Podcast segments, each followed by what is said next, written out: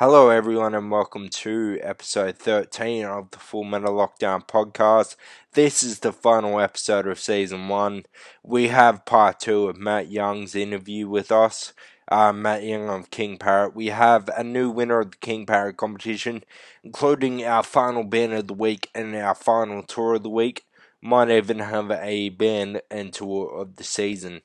Uh, either way, what do you say? We kick off the show.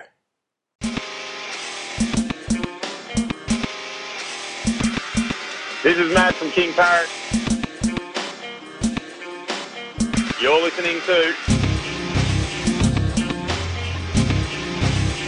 the Full Metal Lockdown podcast. Presented by Tom Roberts. All metal and mostly Aussie thank you for deciding to stick around and listen to the rest of the show this evening. Uh, this is episode 13 of the Full Metal Lockdown podcast, the final episode of season one.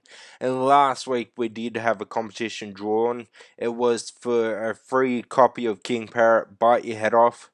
Uh, this week we have a new winner because the previous winner couldn't get a hold of. And if I can't get a hold of you, you can't win. So uh, if you follow us on Facebook, you already know.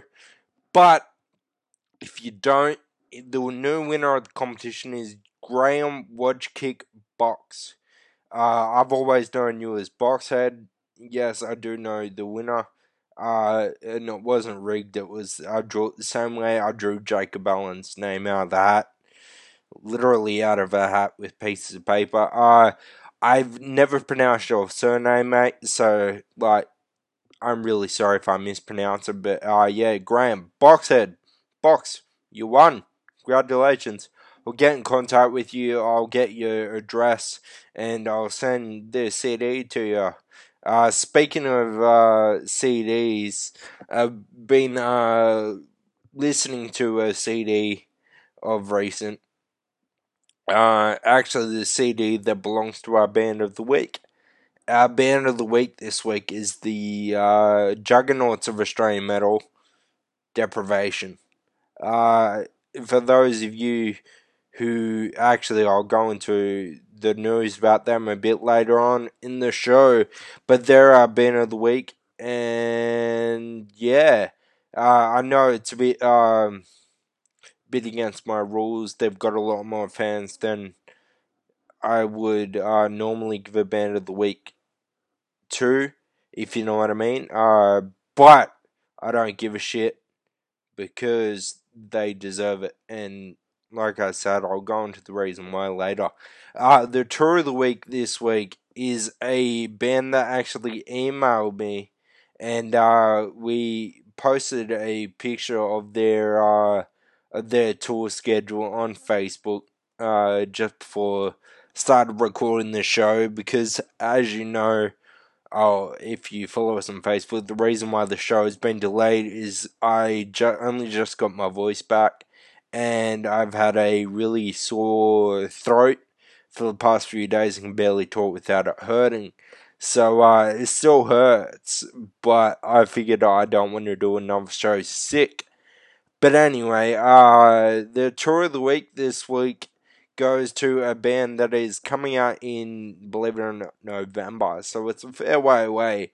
But uh, they emailed me with that press release, and I thought, oh, fuck it, I'm giving it to them. Uh, a band called Prong. Uh, the Ruining Lives in Australia and New Zealand tour. First time ever that they've ever come to Australia. Uh, it's in uh, partnership with Ohio, uh, sorry, Nightmare Music, One Two Three Agency, and Rish in partnership with Utopia Records. On the 19th of November, they're in Sydney at the Metro Theatre. On the 20th of November, they're at Brisbane at the Hi Fi. On the 21st of November, they're in Melbourne at the Hi Fi on the 22nd of November, they're in Canberra at the basement, headlining Metal Fiesta number 6. The lineup to Metal Fiesta hasn't dropped yet, has it? Well, there you go. The headliner is uh, Prong. And uh, the 23rd of November, they're Auckland at the power station. I've never been to Auckland. I don't know what the power station is, but there you go. If you're a Kiwi, they come under you too. Congratulations. But unfortunately for Perth and Adelaide, you miss out. I'm really sorry. You're you're having a short draw over the next few uh years, months, whatever. But anyway, uh, they'll be playing such all the classics, such as Snap Your Fingers, um, Snap Your Neck, Rude Awakening. Whose fist is this anyway? That has to be one of the best names of a song ever. Whose fist is this anyway? It kind of reminds me of Borat. You know that scene where he's got the rubber. Yeah. Anyway, uh, beg to differ and much, much more.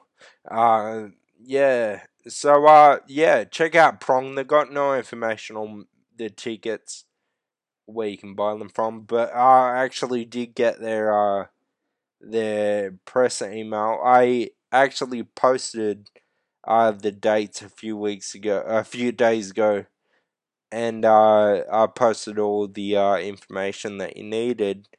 Uh yeah, I'm just trying to find where I actually posted.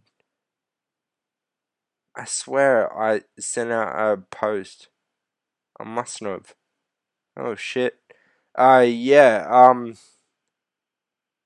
my, uh, I know what happened, yeah. I was posting it from my phone and I ran out of uh range. Is that the word? Yeah, range. But anyway, uh I I think it's through like Oztix or something like that.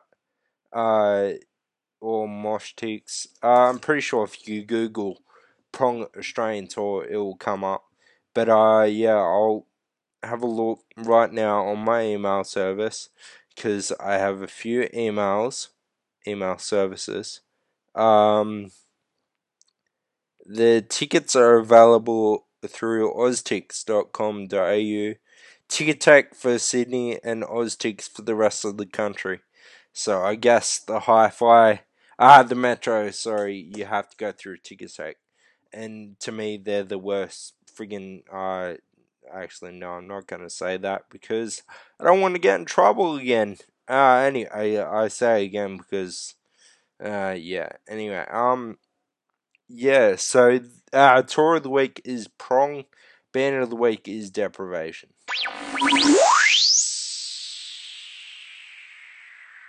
Well it wasn't too much later in the show but i did say that i was going to tell everybody why i picked a more uh, advanced Australian metal band as our band of the week, the final band of the week for season one. Uh, uh, fuck it, they're the band of the season for season one. Um, I was gonna give it to someone else, but fuck it, they can have it. Uh, every band that gets the see band of the week goes in the running for band of the season. But pretty much it goes to deprivation. Uh, this is why Deprivation announced this yesterday. I believe it was, yeah, yesterday. Uh, for immediate release. Deprivation, call it a day. After eight years plus uh, uh, of proving that you don't have to be from the big city to be successful, orange based metal band Deprivation have decided to call it a day. Uh, we've had a great stint and never dreamt of doing half the stuff we've achieved all all bands have ups and downs, and we've had our fair share of both, especially being the kids from the bush. Uh, in the eight and a half years spent together, we've had members, several releases, 15 members, several releases, constant road trips up and down the east coast of Australia, a month long tour of America, and an opportunity to support some absolutely killer international acts, artists, and a worldwide fan base that has been so supportive and beneficial to our survival this long. We have pretty much endured everything that any relationship does love, hate, beers, fights, massive parties, extreme hangovers, empty wallets, vomits in just about every place you could think of, horrendous smells, uh, more hair and than a barbershop, run-ins with the law, very close encounters with the female kind, and plenty more where that that can't be printed until lawsuits settled. Uh, we we like to thank everybody, everyone that uh, that has been involved along the way. Our partners, families, mates, and all the bands we've had the pleasure of playing with and partying with. Darren Jenkins, Michael Morfitt, Austin Breckenridge, Jeff Schneck, Shank, sorry, I read that wrong. Uh, Jeff Shank, uh, Sam Raj, Rajoshin, uh, everyone in the Aussie metal scene, uh, those who have been who have booked us, me, uh, booked us a show, and you all reading this for your faith and support. The latest collection of tunes being worked on may or may not see the light of day. Only time will tell, and I really, really fucking hope they do. Anyway, it is very abrupt and short notice, but tomorrow, as in tonight, Friday the 25th of July, will be our very last show. It is quite fitting that we'll be bowing out in our hometown of Orange and joining both Lynchmiter and Arctic Fire in saying their goodbyes to the stage also. Thank you all so much and hope to see you at the show. The D Crew Deprivation. Um, I've never made it a secret ever, but Deprivation are my uh all time favorite Australian metal band, uh, to say the least. Um, and it's shocking to me. I I did not. No one saw this coming. Um, and it's very sad that I can't be at their final show. I do believe they are the band that I've seen the most times live in this world. Uh, I once again am very saddened that I can't see them in their final show. Uh, same with, yeah. I really hope the EP comes out because I want to hear it. Um, yeah. Um, was shocking to me and it was shocking to everyone that heard about it. And yeah, so they're a band of the season, band of the week this week. And uh, yeah, I I don't know what else to say. I read the statement that they released. That's what I read out just then. Um, so all the best to the boys, and I hope they uh the murdering has Ben Weber in it, the uh, Deep Throat himself, uh, the voice of deprivation. So you can listen to them. They won Band of the Week a few weeks ago. That was selected, I should say. You don't win it, you get selected. Uh, they were selected a few weeks ago, so check them out if you want to hear that insane screech, uh, but in a good way. Of Ben Weber, he's still out there. Um, Lachlan Harrison, the lead guitarist, I believe he's doing more stuff. Uh, we're doing an interview with him for season two. More on that a bit later, but uh, yeah, we we'll talk to him about it. And yeah, so uh, Deprivation, my all-time favorite Australian metal band, have decided to split up. But hopefully, it's uh one of those things where like they would do a like one-off reunion show, and I get to see them live again. But unfortunately, if not, last time I saw them live would have been early this year playing with Recoil. What? No, wait, no, that would have been last year. Shit, I haven't even seen them live this year. But anyway, yeah, last year playing with Recoil in Orange. Uh, so that being said, speaking of live gigs, uh, last Friday, probably the reason why I got sick actually. I uh, decided I had. Okay, let me tell the story. I was supposed to go to Canberra and see King Parrot live at the basement, but I fucked up the dates, and I thought the show was like yesterday, because today, as I'm recording this, is Friday. So I thought the show was yesterday in Canberra. So I had my money all saved and already, and I was gonna go do it and all this stuff.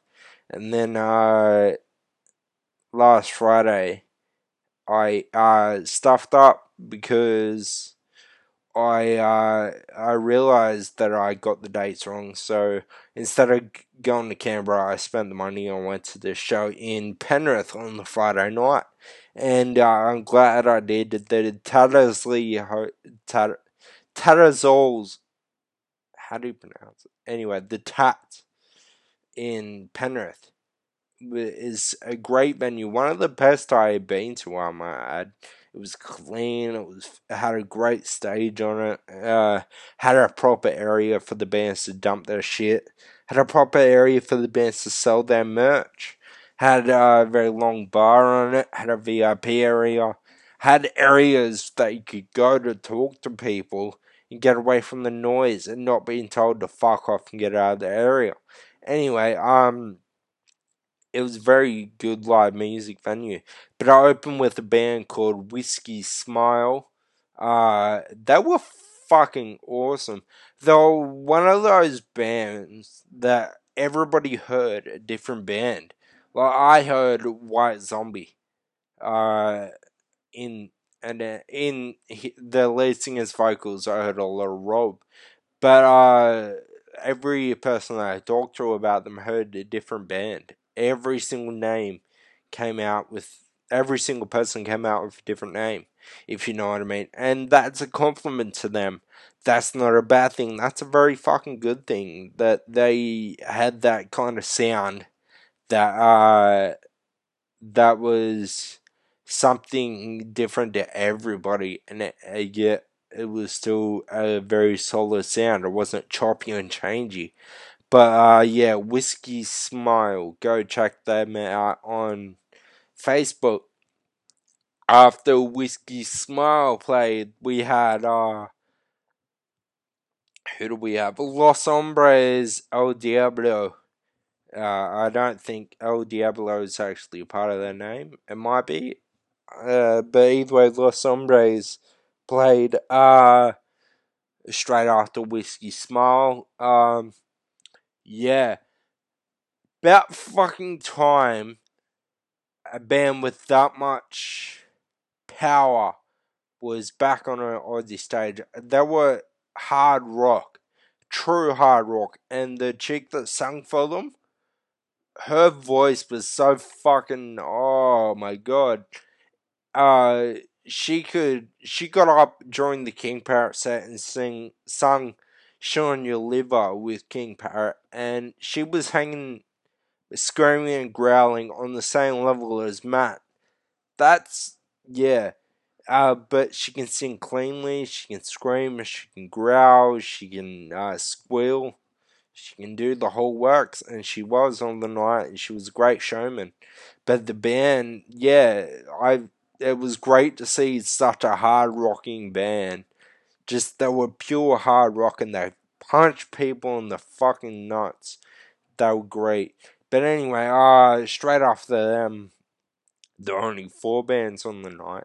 But after them, uh the one the only Katoomba Zone Red Bee played and fuck me, the crowd went mental because Penrith is uh, close to Katoomba, so they play a lot in Penrith, and they're considered the hometown boys pretty much.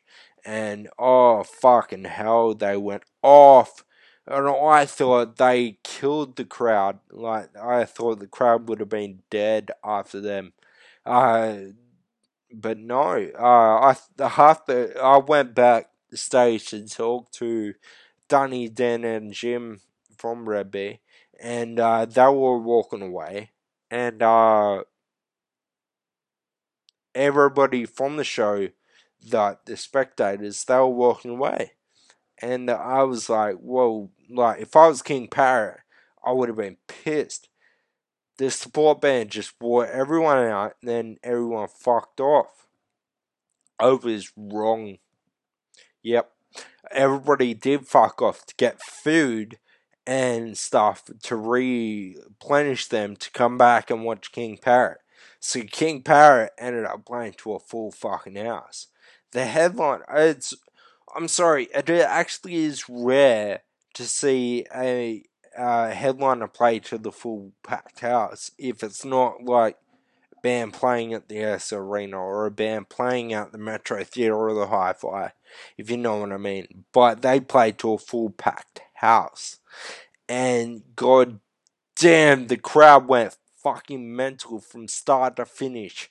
Through uh, Rizzo, through Dead End, through New Liver, through everything. They just went fucking mental.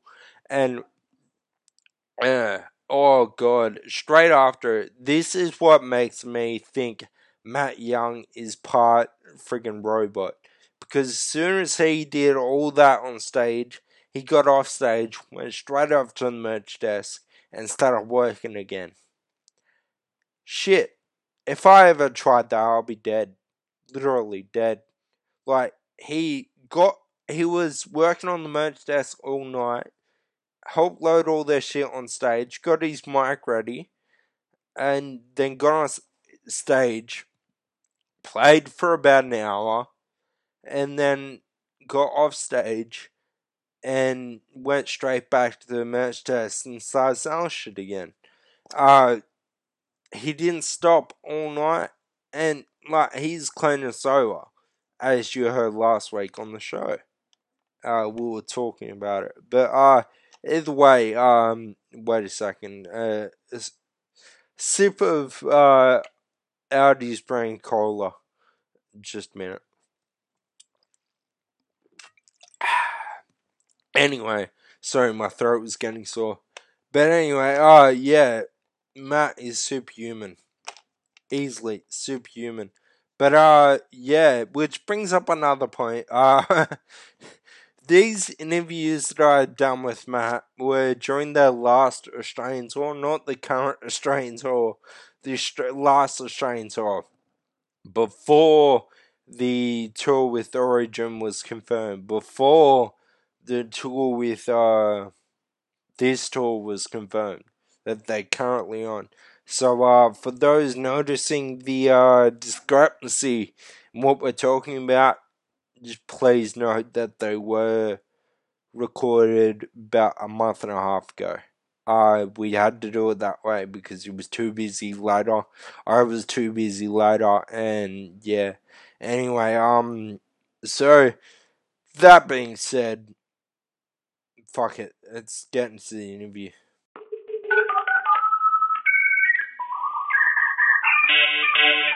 Alrighty, I'm sitting down right now with uh, Matt Young on the line from King Parrot for the second half of the uh, interview with him. Right now, you're in Western Australia on tour, but uh, how you going, Matt? Yeah, doing really well, thanks, man. Just uh, had some shows over here on the weekend and all went really well, and uh, yeah, we're just uh, getting ready to uh, head over to Perth next. I mean, Perth, get to Queensland next weekend. Yeah. Now, uh, how have the Western Australian crowds been? I've seen a few uh, photos that you posted on Facebook, and it looks like the shows have been excellent.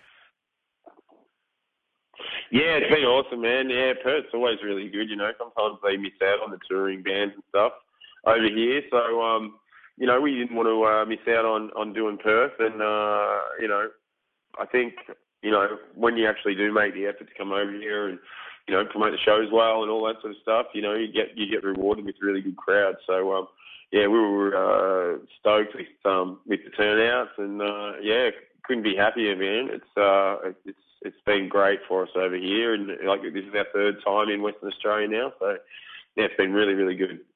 Yeah, and it's great that bands are going over there because I was talking to Andy Dowling from Lord, and he was saying that it's actually cheaper for a Sydney-based band to tour New Zealand than it is to tour Western Australia these days, which is kind of sad for them. They miss out a lot.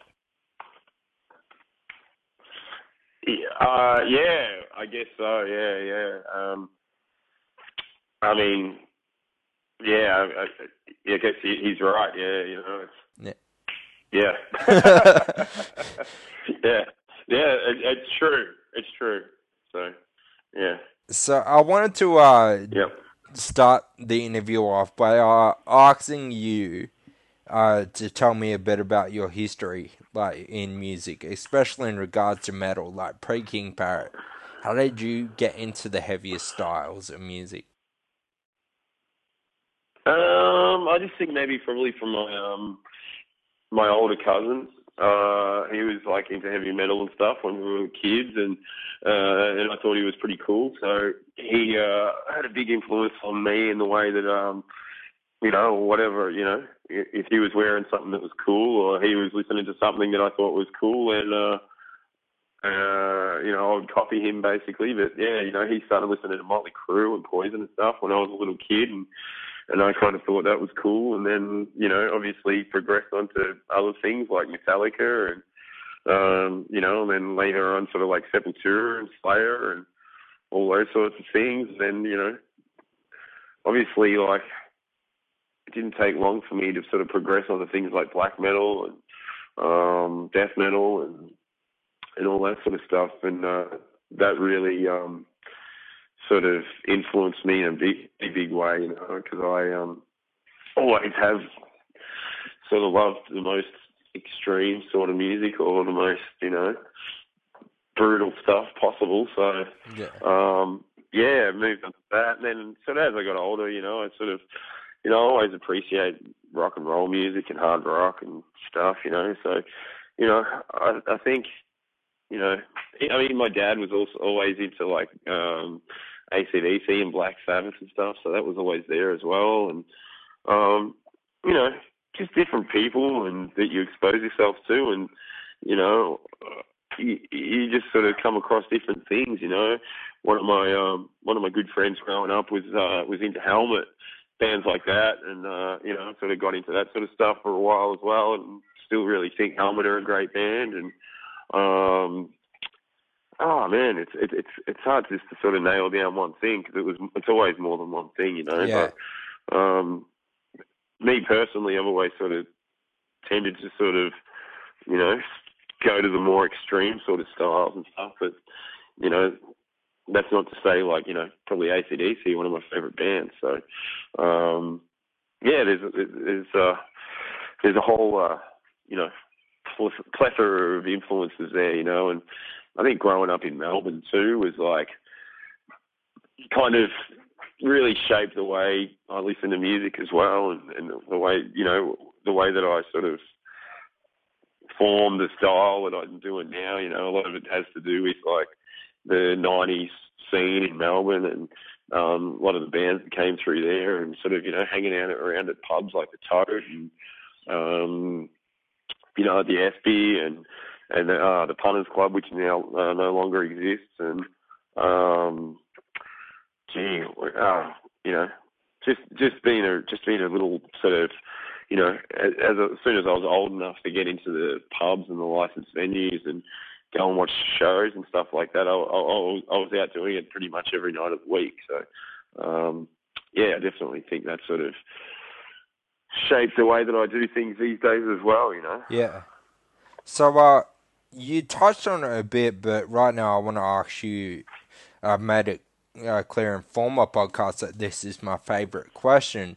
But uh, what kind of what music did your parents listen to, and like did it have an influence on your style? And so you've answered that with your dad listened to ACDC and Black Sabbath, but uh, can you go into a bit more depth about it, like? Uh, did it influence your writing style and the way you perform on stage? Uh, well, I don't think my parents influenced the way that I perform on stage at all, no, because they were never on stage. But um, Yeah.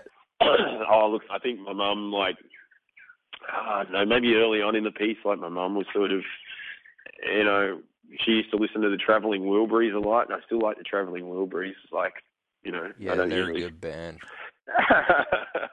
but um, I think the first ever cassette that I got was like George Harrison, Cloud Nine. It had that song, Got My Mind Set on You, uh, uh, on it, and uh, I really loved that when I was like maybe like five or six. I think that was the first cassette I got, and uh, and then yeah, like I always remember my mum listening to uh, the Travelling Wilburys on cassette in the car, and and I still really like that album. but um, my dad was always like into ACDC, and that's like he had that on vinyl, and you know, I specifically remember him having uh, "Dirty Deeds Done Dirt Cheap" on vinyl, and um, you know that was something that uh, an album that definitely influenced me, and and then as I got a little bit older, and I was when I was sort of listening to Motley Crue and Poison and stuff, when I was probably like nine or ten, and you know Def Leppard and shit like that, my dad was like came up and uh, got gave me uh, Black Sabbath greatest hits, and he goes, "If you're going to listen to that crap, you should probably start listening to this." And um, Right. yeah, and it had uh, yeah, you know all, all the Sabbath hits from the Ozzy years uh, early on, you know, and uh, and and then I was you know really hooked on Sabbath after that, and and uh, obviously progressed from the glam metal days, but um.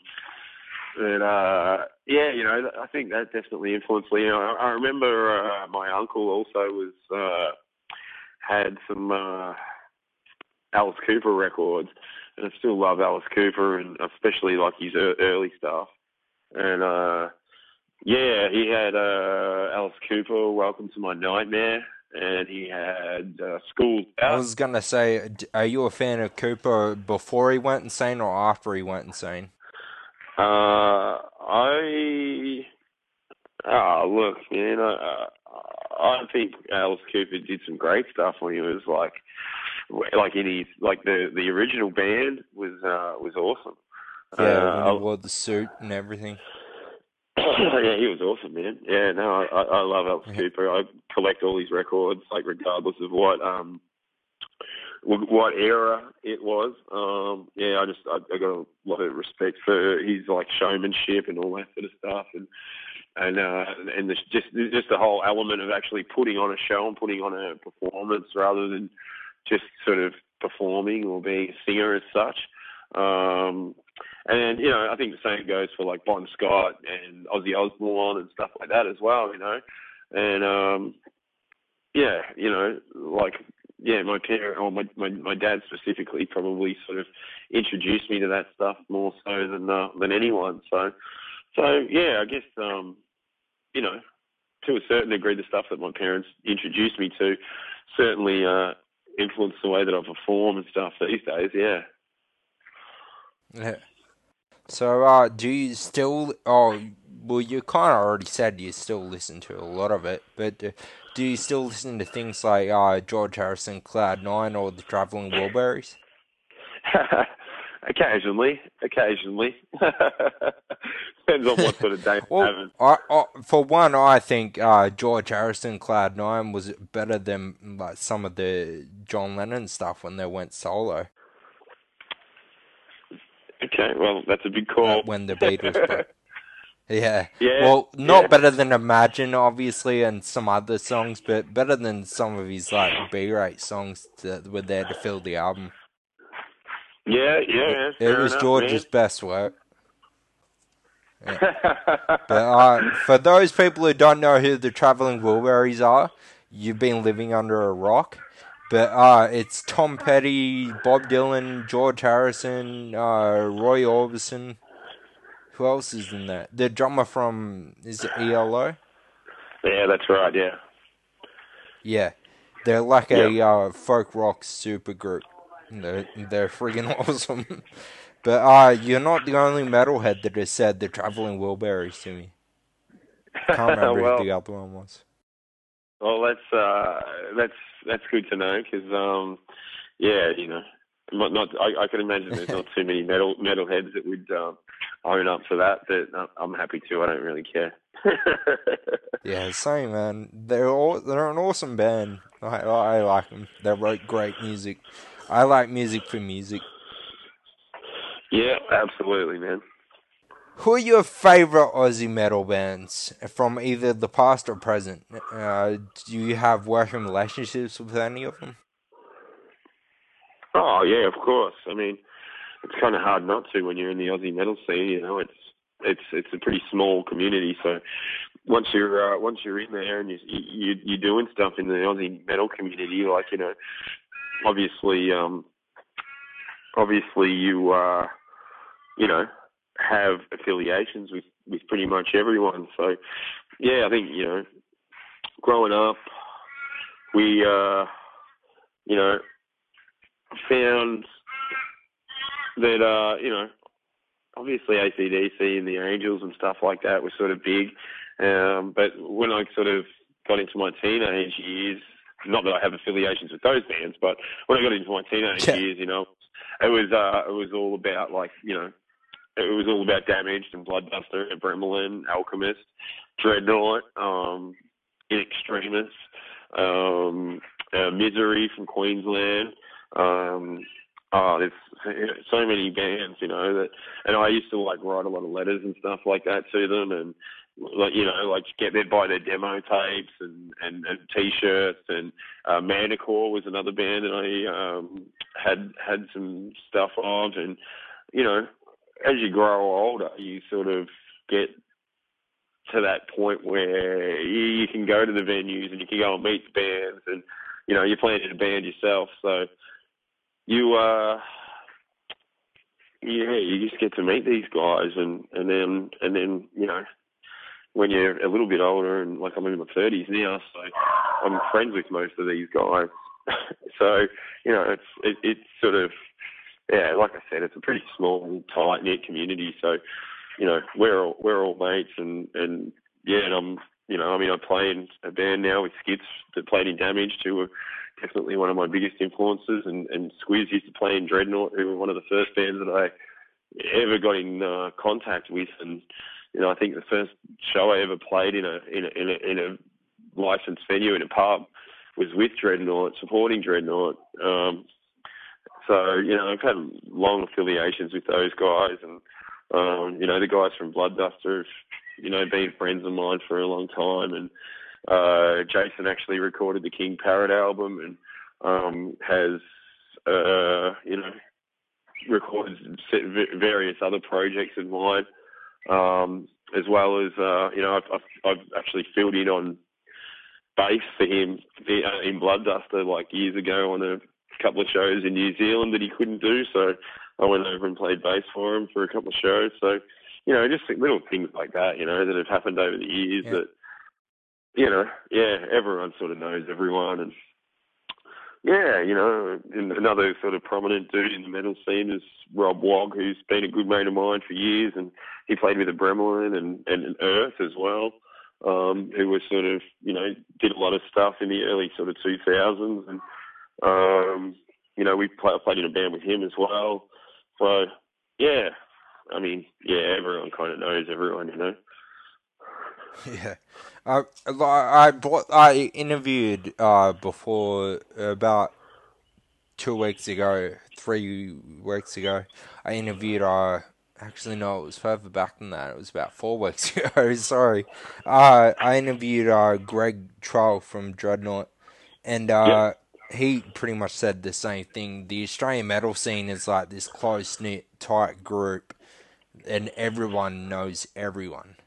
But at the same time, like there's factions in that group. There's the Sydney, Brisbane, Melbourne factions that go on, but everyone knows everyone. That or everyone has worked with everyone, kind of thing. And if yeah. so, if one band needs something, another band will say we can do that for you, or yeah, like yeah. a member will go over and like play with them. Like Ben from Deprivation, he sings for Lynch Martyr every now and again because like he can't the singer can't do the dates or whatever. But yeah, that's back to you playing bass for Blood Bloodduster back in the day as well. Yeah, yeah, exactly, man. Do you have any non-metal like uh, band like favorites or like working relationships? Because I know you've done shows of like uh, Gay Paris who aren't really how how would I put this? Aren't really as heavy as you guys. But yeah, you've done shows with bands that aren't necessarily hard metal like you guys. But uh, do you have any rel- working relationships with any non-metal bands?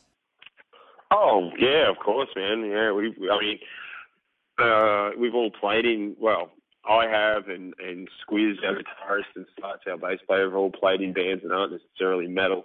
Um, you know, so yeah, I mean, just to reel off a few names, probably like, you know, we're good friends with the guys from uh, the guys and and girl from uh, High Tension, who are a sort of new band coming out of Melbourne that have um, uh, been doing really well lately, and we we were played overseas with them and did a show with them over at um, South by Southwest uh, in Texas recently, and and we've done some shows here in Australia with them. We're good friends with the guys from um, uh, from Bat Piss uh, in here in Melbourne, uh, who are sort of like a punk rock band. They kind of remind me a bit of like the Bronx or something.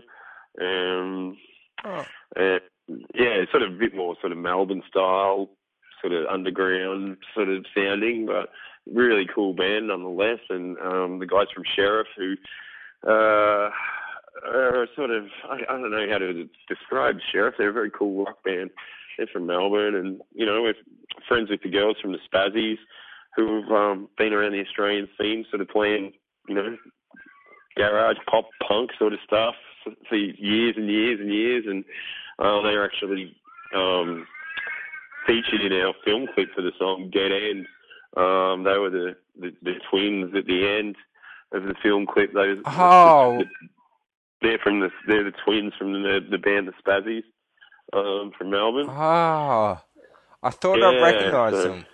Yeah. Yeah. Oh shit. There's a little bit of uh, bit of something for you there, and um, oh, look, man, yeah, you know, we talked about that film clip last week. We did, mate. Yeah. So you know, I guess when you're sort of in the scene and you're hanging around with pubs and stuff, you know, it's not sort of necessarily all about you know who's playing metal and what uh, you know, metal bands you're in and stuff like that. It's, it, you know, I just appreciate good music, and like I said sort of before, I like, you know, I like rock music and stoner rock music and and and all that sort of stuff as well. And you know, you can't really, you know, you don't just limit yourself. You know, say, oh, I'm just going to be friends with this guy because he plays metal. You know, it's it's more like, uh, yeah. you know, if they're good people and stuff and they like good music, then we can uh, get along just fine. You know, I mean, yeah, obviously we've toured with the guys from Gay Paris who are really cool, and um, friends with the guys from uh, uh, from High Test um, up in Wollongong who now have a new band called Bruce, which is uh, really really awesome. And um, oh man, it, it, it just goes on and on. You know, like yeah, we, we're friends with lots and lots of bands. So um, you know, the guys from the Meanies are really good friends of ours as well. And, uh, oh man, yeah, I could I could go on for days really, but we probably don't have time. well, like I, I love hearing metalheads talk about like non-metal, if you know what I mean. Because like when I was younger and getting into metal, all my friends were getting into metal with me, and like I don't see it that way this way anymore. But when I was like younger and more, as I put it, stupid, um, we used to think, oh, if you don't like metal, screw you. Like there, yeah. like if you don't like if you don't like metal, you're not a metalhead. Like if you like yeah. something that's not metal, you're not a metalhead. If you know what I mean. Now, like as I'm older and I'm a bit wiser, I realize no, that's not the case. I like metal more than anything else. But that being said, things like the Traveling Wilburys are fucking awesome. That's true. yeah. Sorry, think, sometimes know, I, I, go off on my. What was yeah. that? Sorry. Oh no, I was just going to say, man. I think we can all be forgiven for being young. You know, it's like, and uh, it, it, it, what somewhat, you know, ignorant or slash arrogant or whatever you want to, you know. I mean, we've all been there, so you know, it's uh, Yeah. just one of one of those things that you've uh, you just sort of grow up and, and and I guess you tend to you know chill out a little bit and just uh, you know become a little bit more accepting and broaden your horizons a bit. You know. Yeah. yeah. Exactly. Yeah. And uh, I think it's kind of a learning process. Like everybody, like some of the fortunate ones are straight into it, but everybody has to go through that learning process. I think so too. Yeah. Now, uh, I wanted to ask you something. Um, this question has put a lot of people on like uh on the spot. Uh, Mhm. where is your favorite town to play a gig? Like, is Where it is in my favorite- Melbourne? Favorite town to play a gig? um, no, it's probably not in Melbourne. Um, I mean, I like the Corner Hotel in Melbourne. That's a really good venue. Um, but I think you know, after just playing in Perth here, playing at the Amplifier Bar here in Perth is awesome. That's always like it's a nice broad sort of stage, and uh, the you know like uh, people in the audience can get a good view of the stage and um, see everything that's happening, which I really sort of like. Um, so yeah, I think probably at the moment I would say, you know, in Australia, my favourite place to play a show would be at the Amplifier Bar in Perth because I just every time we've played there, it's just been awesome. It's got a good energy in the room and good vibe, and people are, uh, you know, people are just used generally going nuts. uh, Yeah. Does everybody in King Parrot see that as like the their favorite venue, or is that just you? Um, I don't know. I've never actually asked them, asked them, but yeah, no, it's just me. oh, fair enough. Uh, every time you go to Perth, is that where you go, or do you try and uh, go to different venues when you're over there? Uh, we've no, well, we've played at the YMCA. We've done it like a like an all ages show once here, but um, yeah, the three times that we've been over here, the over 18 show has been at the Amplifier Bar, um, you know, there's there's a few other venues to play and stuff, but uh, for me, I mean, we've had such a great time at the Amplifier Bar that I wouldn't really bother playing anywhere else now. It's just like it's right in the city and um, it's easy to get to. Everyone knows where it is, and uh, and all that sort of stuff. So yeah, there's no sort of real need for us to go anywhere else when you know there's no point in fixing something if it ain't broken. Yeah, true, true. Yeah. Is that Yeah. your like on putting you on the spot? Is that like your favorite venue in the world, or is there a venue in America that has a bigger soft spot, so to speak? Uh, well, I guess playing at the Whiskey Go Go was pretty cool, but um, you know, that's being such a legendary venue and all that sort of stuff. It was it was very cool. We had a great time doing that. But um, Yeah, ah, gee, let me think. Oh, there's a, there's another great venue in Chicago called Reggie, uh, which is probably the most obscure venue I've ever seen. It was like it's it's it's basically a venue that's built out of a laneway. It was just in between two buildings, and they've just sort of filled in the space um, and just made this incredible venue out of it. You can't I can't really describe. It's yeah, it's just two like massive brick walls. It's like a laneway, and then they've just put this. They've built this stage and a bar and all this stuff in there, and it's it's quite uh, quite incredible, really. Um, yeah, I, I, I, it's the best I can do to explain it, but it's yeah, it's uh, I, I really enjoyed playing there. That was very cool. Um, yeah, so yeah, I, I don't know, man.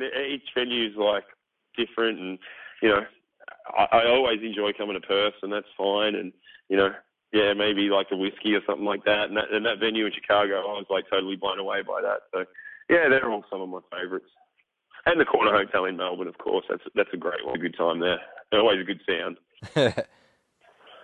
Oh, I I uh, always wanted to before it shut down. Always wanted to play at uh, CBGB in New York, Ye- or at least go there. Yeah, yeah. Well, I think you know, I think uh, yeah. Now that it's gone, it's sort of uh, not quite possible. But yeah.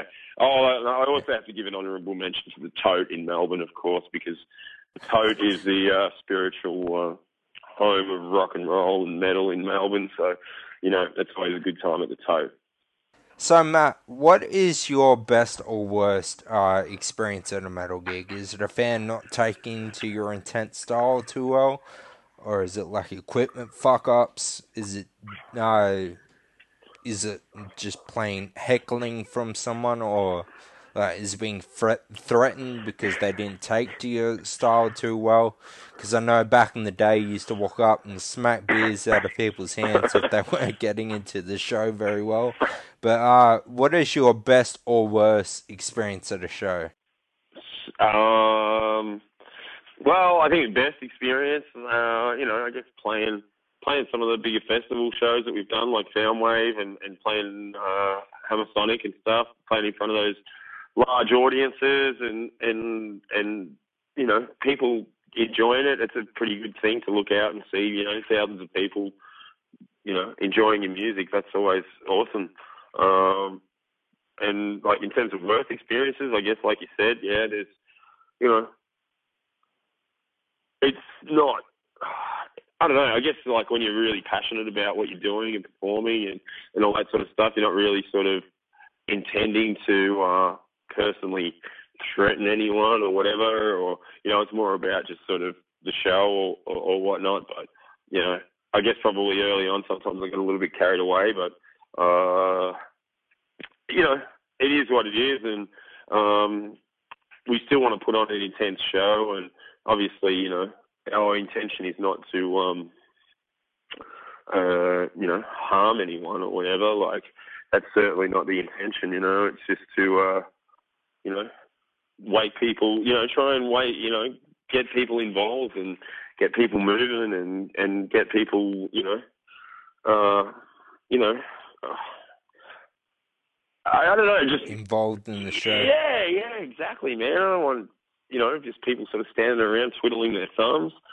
You know, I think we Yeah. want people just to enjoy themselves at the show and and get get involved physically and if you want to do that, then that's great. And if if you don't, then I guess you can just stand up the back. So, yeah, I guess when people take it the wrong way, um, which you know, they can certainly be forgiven for that because um, sometimes it has been a bit full on. But uh,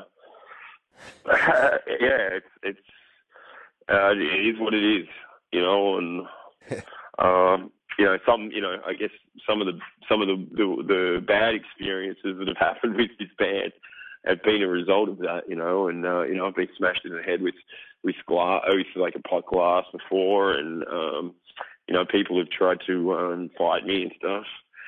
So, Huh. you know, that's that's okay. Yeah. that's all right. We just try not to go down that path anymore. You know, it's like I don't go to a gig to try and get in a fight with someone or get smashed in the face with a glass, but you know, it's happened before, and and that's kind of understandable because I can see how people would take it the wrong way. But it's certainly not supposed to be a personal attack on anyone. It's just supposed to be a intense, energetic show that sort of uh, shakes you to the uh, core, I guess. So how do you deal with uh like in modern days, like how do you deal with uh dickheads? Like like not taking it as a part of the show and taking it a bit too far. How do you deal with that with that that person that is like drunk and then doesn't understand that it's just part of the show?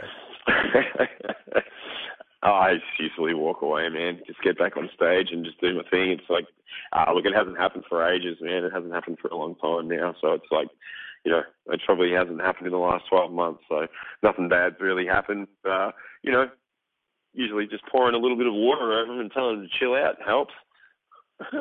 uh, so uh do you ever get free shit? free shit. Or not literal shit, but do you ever get free things from people? Oh, all the time, man. Yeah, it's great. It's uh, I you know I I I don't really have to take clothes or t-shirts on tour anyway because I always get heaps of free t-shirts and and stuff like that. I get um I don't yeah.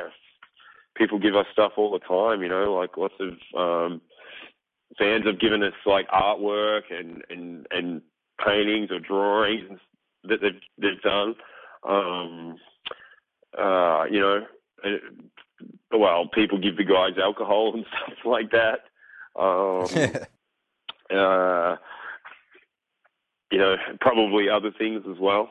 Um, ah, you know, what, what, uh, what, you know, I, I think like, you know, one of the best things that people can give you when you're on tour is food. Um, you know, and we've been very lucky that, you know, a lot of people, like when we've been touring and stuff like that, a lot of people have uh, been kind enough to feed us and welcome us into their homes and, you know, let us stay and all that sort of stuff. So I think um, that is definitely one of the greatest gifts that you can get as a touring musician is, um, you know, food and accommodation. It's, uh, it's yeah. excellent, you know, it's, it's, yeah, it, it helps keep us, keeps us, you know, going. So, yeah, I'm still just waiting for someone to give us a big truckload of money, but that hasn't happened yet. But, um, we'll, we'll keep waiting for that. Hopefully, someone does that soon. Well, if you're ever coming through uh, Batemans Bay on a tour or whatever, you're welcome to stay at my place. My uh, fiance, or she'll be my wife by by the time this airs, uh, she's vegetarian too. So, but if you want to crash at our place, you can. Might have to hold you to that, buddy. Yeah, anytime, mate. Anytime. I've got a spare couple of rooms. Awesome, mate. Definitely. And comfy couches. Awesome, man. No worries. I'm, I'm definitely going to hold you to that. Yeah, yeah. I got no problem with it. Excellent. Um, so, uh, I've noticed that uh, bite bite your head off is um, as I learned last week, it was never supposed to be bite your head off, cunt. But uh, um, uh, it's on CD and uh, I think it's on vinyl. Yeah, that's right. Yep. Is yep. Uh, I wanted to ask you because I believe I fully believe in this question. Like, I believe that they are. Like, I have immense collections of both, although my vinyl collection isn't with me at the moment. It's at my parents. Uh, uh, do you think CDs and vinyl are still relevant in the music industry? Like, do you think uh, it's cheaper and easier for bands to, or it obviously is cheaper and easier just to do MP3, but do you think that music should just go to the MP3? Uh, no, not not me personally. No, I, I think that um, I think vinyl to me is like my preferred format of music. You know, um, yeah. CDs not so much. I don't really care about that much, but they're still relevant. You know, people still buy them, and um, you know we wouldn't keep making them if they didn't. um, you know, yeah. we've had a lot of people try and tell us, you know, CDs are finished, and uh, you know, you're not going to, you know, you're not going to be able to sell CDs anymore, or people don't want them anymore. But we still sell heaps of them at shows, so um, maybe not so much, you know, through record stores but definitely through gigs and it shows. We are selling CDs a lot, and people love vinyl. So, and I think all the artwork and everything like that looks better um, on vinyl. So, yeah. yeah, exactly. Yeah, so we'll keep doing that for uh, sure. At the moment, like I'm, I'm staring at Tool Undertow on CD and vinyl, and it just you can. It looks not that there's much detail in the in the uh, cover, but it just looks better on the vinyl. And the same with uh, the other album I'm looking at is Red Hot Chili Peppers' The Uplift Mofo Party Plan. If you've never seen that uh, that cover, it's just got heaps and heaps of detail on it and heaps and heaps of artwork. It just looks so much better on that 12 by 12 inch uh, vinyl cover. Yeah, I agree, man. Totally. It's I it's yeah I uh, always collect vinyl, so um yeah I much prefer that format definitely. Did you enjoy touring the US for that reason? Because you can go to an op shop and you get like 30 vinyls for like a dollar or like not quite that cheap. It's like 30 vinyls for 30 bucks, but they're all like old classic vinyls, not Beethoven and Mozart. What's that? Sorry, I missed that. Uh, did you enjoy touring America and going to like the Goodwill stores and stuff like that? Because uh, like you can go in there and go to their record bins and then find like thirty albums for like thirty bucks, and they're all old classic rock albums instead of like in Australia where you go to Salvos and you find old Mozart records. I uh, I totally miss that, man. Like I, I, I don't uh, I didn't get to do any of that sort of stuff. So uh, I went to a lot of record stores, um, and I bought, I spent a lot of money on records, but I didn't actually get to do any of that stuff that you're talking about. So, uh, I'm not sure, buddy. Oh, okay, fair enough. um, there's actually only like uh, one, two, three, four questions left. Um, yeah. Mm-hmm. Uh, have you noticed a difference uh, state to state with Aussie crowds? Like King Parrot are pretty much toured everywhere, and I know they're in Perth now. But uh, have you been to Darwin? Yeah, we played in Darwin. Yep. Yeah. Uh, have you noticed like much of a difference state to state with the crowds? Because like you've literally been to every single state.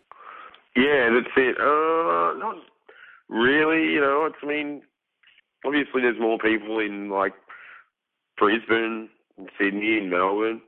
Um, you know, they're bigger cities, and but there's also more competition for that for the uh, if, for, the shows, and there's more sh- shows that are clashing and all that sort of thing. Um, yeah.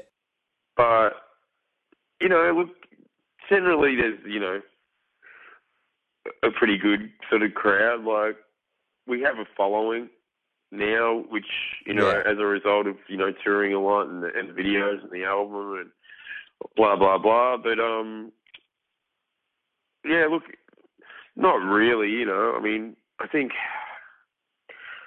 I think it's uh, much of a muchness.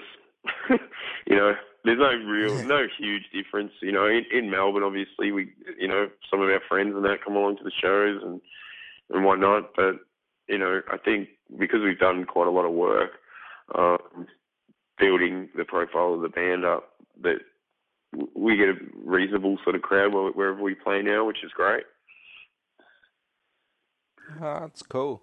Uh, so, uh, also, I'm actually a little bit interested in this. Like, uh, in this next part of the same question, uh, city versus country.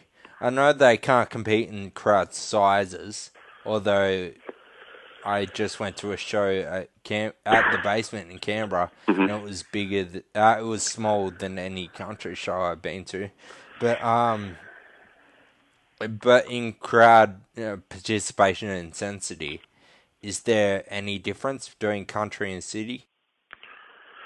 Um, well, I guess maybe sort of like the country venues that you play, the venues aren't sort of as equipped or for shows. Um, Yeah. yeah, that would be my only sort of thing. Sometimes the venues aren't sort of dedicated live music venues, so you sort of find yourself playing sort of in a weird setup, or you know, someone's hired a PA to come in and and all that sort of thing. Whereas like in the major cities, there's live venues are live venues, and they're dedicated live venues, and they have a PA, and they have everything set up for you just to run your show smoothly. Whereas in the country areas, you know, you might need to put in a little bit of extra work to try and make things happen, or you know, you have to get a PA hired from somewhere. So yeah, I guess they're, they're the main differences.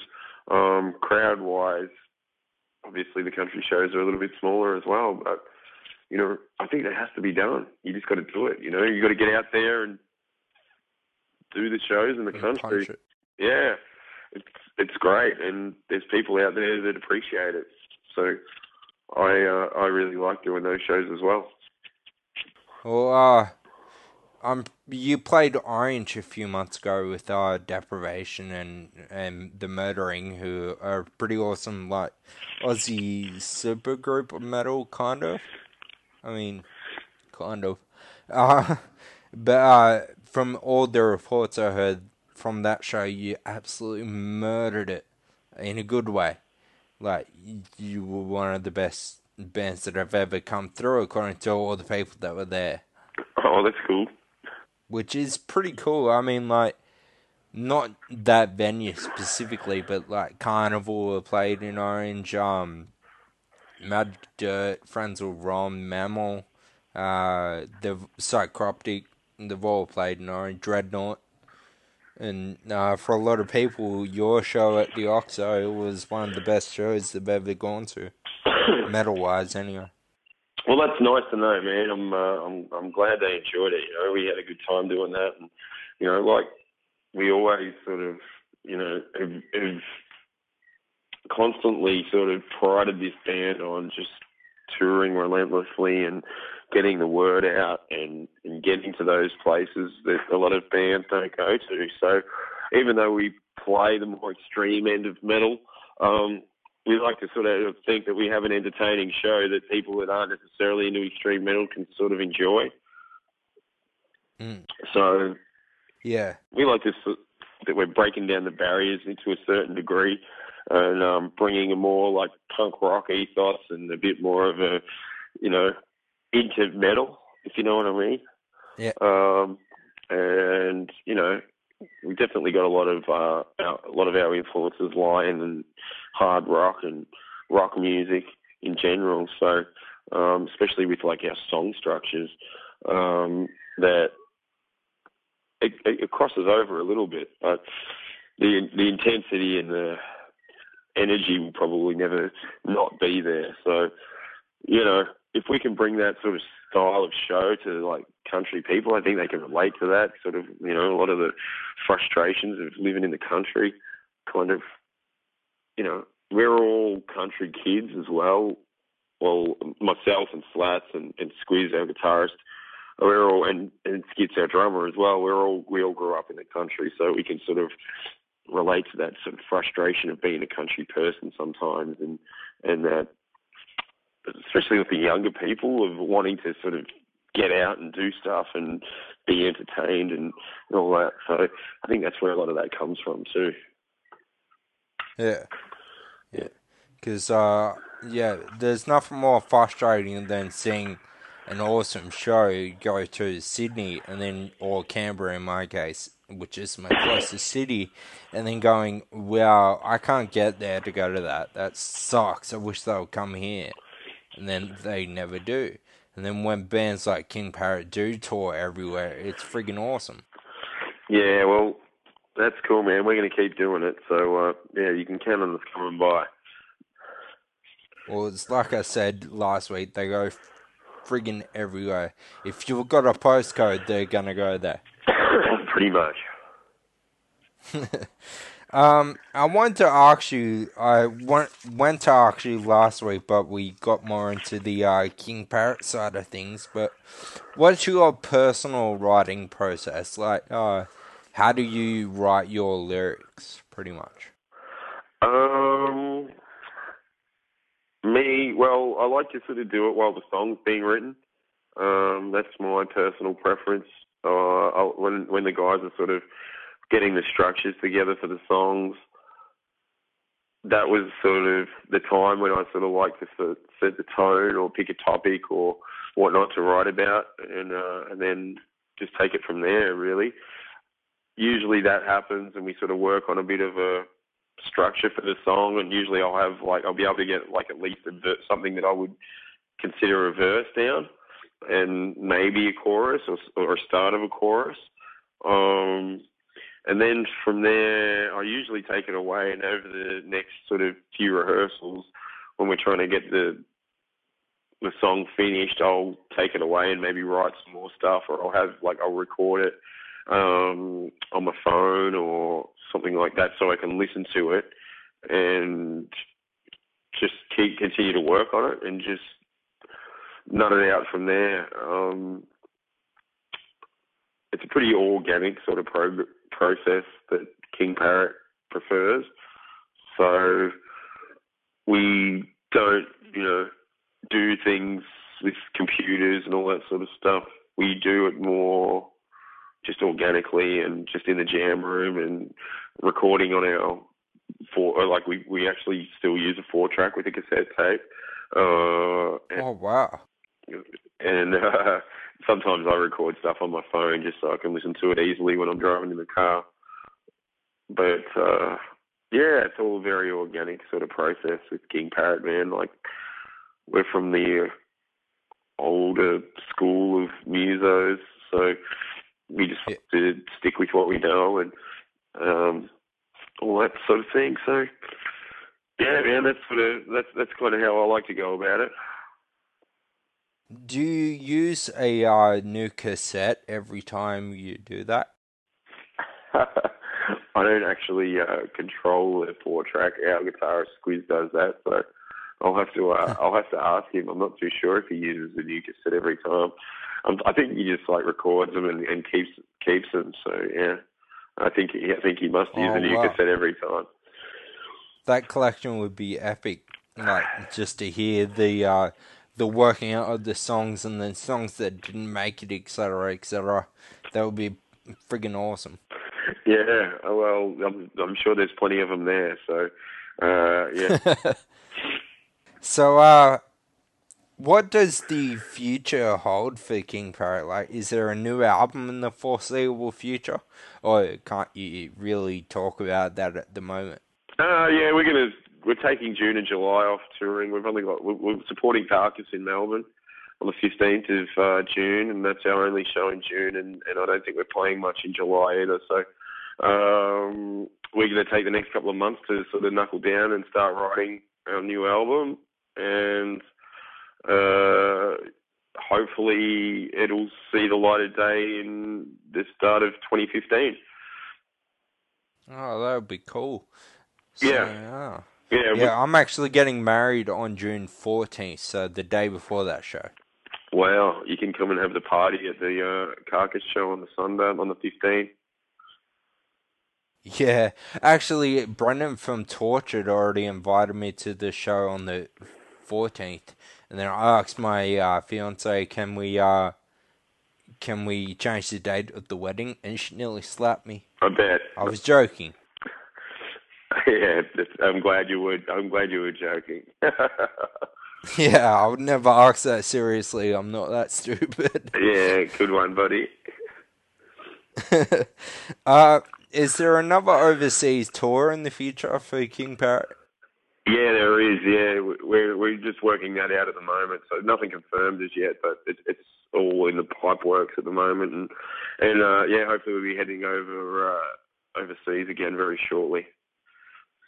Is it Asia, Europe, America again, South America? Um, well, yeah, there's nothing. If you game, you can do Africa. Uh, yeah, I don't think we'll be going to Africa, but um, no, it's uh, nothing's confirmed yet, so I can't really say. But um, uh, yeah, look, it, it's fair to say that we'll be doing a fair bit of uh, international touring in the next sort of six months to a year. So yeah, uh, yeah, but like yeah, like I said, nothing's confirmed yet, so I can't really sort of announce anything yet. Ah, okay, cool. Alrighty, so uh, do you have any uh social media plugs like Facebook for the King Parrot or the Twitter or your personal Twitter, etc., etc.? Yep. Uh, yeah, I think uh, it's just like facebook.com slash King Parrot Band. Um, but I'm sure if you just type in King Parrot, you'll find it on Facebook. And then there's King Parrot Band on Twitter and King Parrot Band on Instagram. Um, that's how you can find us there. And I don't have a personal Twitter, but I have a personal Instagram, which is uh, Young Gun. Um, and yeah, that's about it, man. I think that's that's, that's pretty much all the all the stuff. All the social media. So, uh, if someone, like, if a promoter is listening to this, uh, how did they book King Parrot for a show? Or, yeah, Um, are you, how would they go about doing that?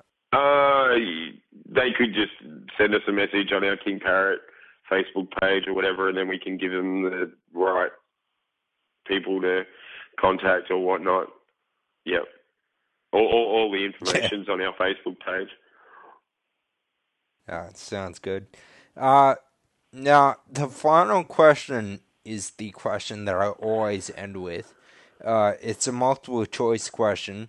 Last week you picked uh, a really strange or weird. B asked a really strange or weird question by me, uh, and the choices are A ask me a question, B B asks a really strange or weird question, or C give the quote of the week for next week's show. But C is out because there is no show next week.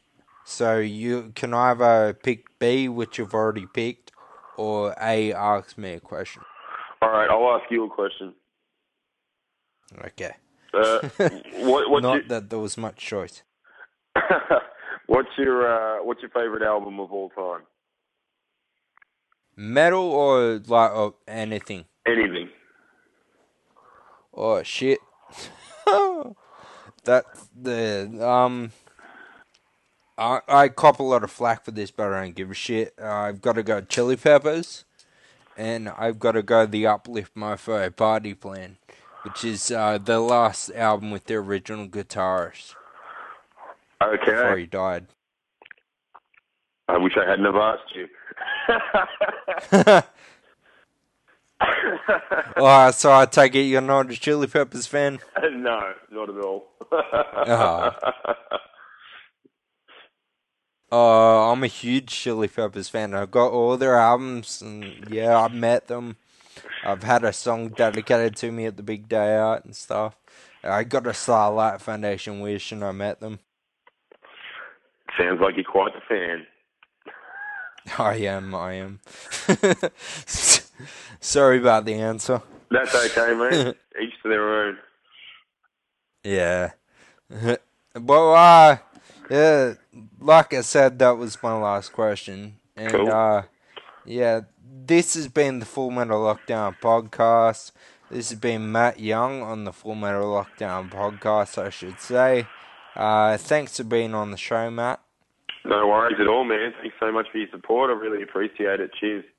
No, you're right. Anytime. Like I said, that it, that offer is still there if you ever coming through Batemans Bay and you need a place to crash. Thanks very much, man. No worries. Alrighty, see you later, mate. See you, buddy. Please hang up and try again. That was Matt Young of King Parrot. The second half of the interview with him, the uh, final interview with him, pretty much. Uh, we finally, me and him, got to meet face to face finally at the uh, gig that I mentioned before, that I spoke about before with Red Bee, Los Hombres, and Whiskey Smile. Uh, but yeah, if you have an opportunity to catch them, do so because it is worth it. 100%, no matter what you have to pay. And uh, either way, I believe that Bee and King Parrot should tour together. They, I've never seen two bands complement each other's intensity and uh, style on stage so much. Like, yeah. But also, I want to start a like a crowdfunding project to buy three industrial-sized fans for Red Bee because like Dunny and Dunn, the drummer Bee, he looks like he's gonna die every single time I've ever seen that man get off stage. But that being said, uh, yeah, I, I don't know how much industrial fans cost, so they could be ten bucks, they could be a thousand bucks, they could be ten thousand bucks for all I know. I don't know. So either way, I'm gonna buy him like a little fan from Kmart. Hope that he uses it. But anyway, one that can like clip onto his drum kit. But anyway, um, on August twenty second, something great in, in Australia is happening. Have you got your copy or ordered your copy? Cause I have. I ordered mine for my birthday. My wife uh, bought it for my birthday. It's Metal Down Under. That's right. It's gonna have Matt Young on it. It's gonna have Dave Haley on it. It's gonna have Lord Tim on it from Lord. I had Andy Dowling, but it's gonna have Lord Tim. Uh, it's gonna have Steve Hughes on there. It's gonna have pretty much, if you can think of them, it's gonna have them. Except for, as I learned, uh, it doesn't have the original lead singer Damaged on that lead singer. Oh, they're one of the original members of Damage, and uh, yeah, who I'm actually thinking about contacting to get appear on the show. But anyway, um, Metal Down Under, the uh, story of Australian heavy metal, kind of is the history of Australian heavy metal, story behind each band in the metal scene. Uh, yeah, King Parrot, Mortal Sin, uh, Hobbs Angel of Death, Dreadnought, uh, Greg Troll is in there as well. Yeah, uh, yeah, so pick it up. It's, uh, I think, 25 for the DVD or 50 for the DVD and shirt. Uh, just go over to the Metal Down Under Facebook or metal down metaldownunder.com. I think it's .au. Uh, check it out. Go to their store, buy it, pick yourself up copy, pre-order it. It's well worth it. It's gonna be worth it. I can't wait. I'm fucking excited. I've got goosebumps just talking about it. Uh, but anyway, um, that being said, this is the end of season one of Full Metal Lockdown. We do have season two coming up. It, season two, if you haven't been paying attention to our Facebook page, which is facebook.com forward slash Full Metal Lockdown, uh, season two of the show begins on September 2nd, 2014. So it's only going to be going for a month and a bit, a month and a half, I think, or a month, month and a week, so a month and a quarter, if that makes sense. Uh, first, first guest back will be Lachlan Harrison of the uh, now former deprivation. Uh, but we'll talk to him about uh about his life with deprivation and life after deprivation. I think I think will uh he'll be my first interview that I went because I know him quite well and he knows me quite well. So uh, figured we might as well wing it. Uh, but next season we're gonna have a few new interviews. Uh, and I've figured out not how not to do it and how to do it. Uh, if you follow us on Facebook, facebook.com forward slash Metal Lockdown, you can read the notes. I recently wrote one called Learn, Learning, and Learnt.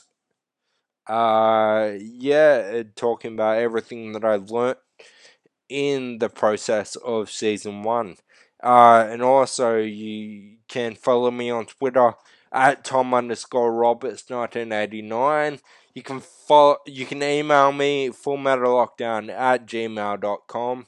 Uh, Aussie metal bands, I've uh, now made it permanent.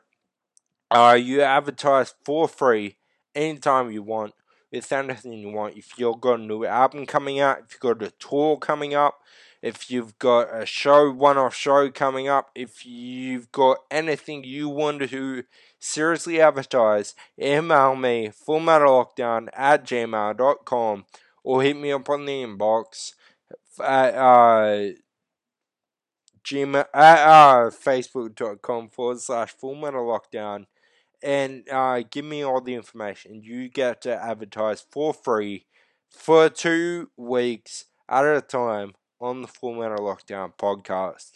Uh, that being said, that's two weeks at a time. You, if you want more than two weeks, you just have to ask. But if you don't ask, that's all you get, pretty much.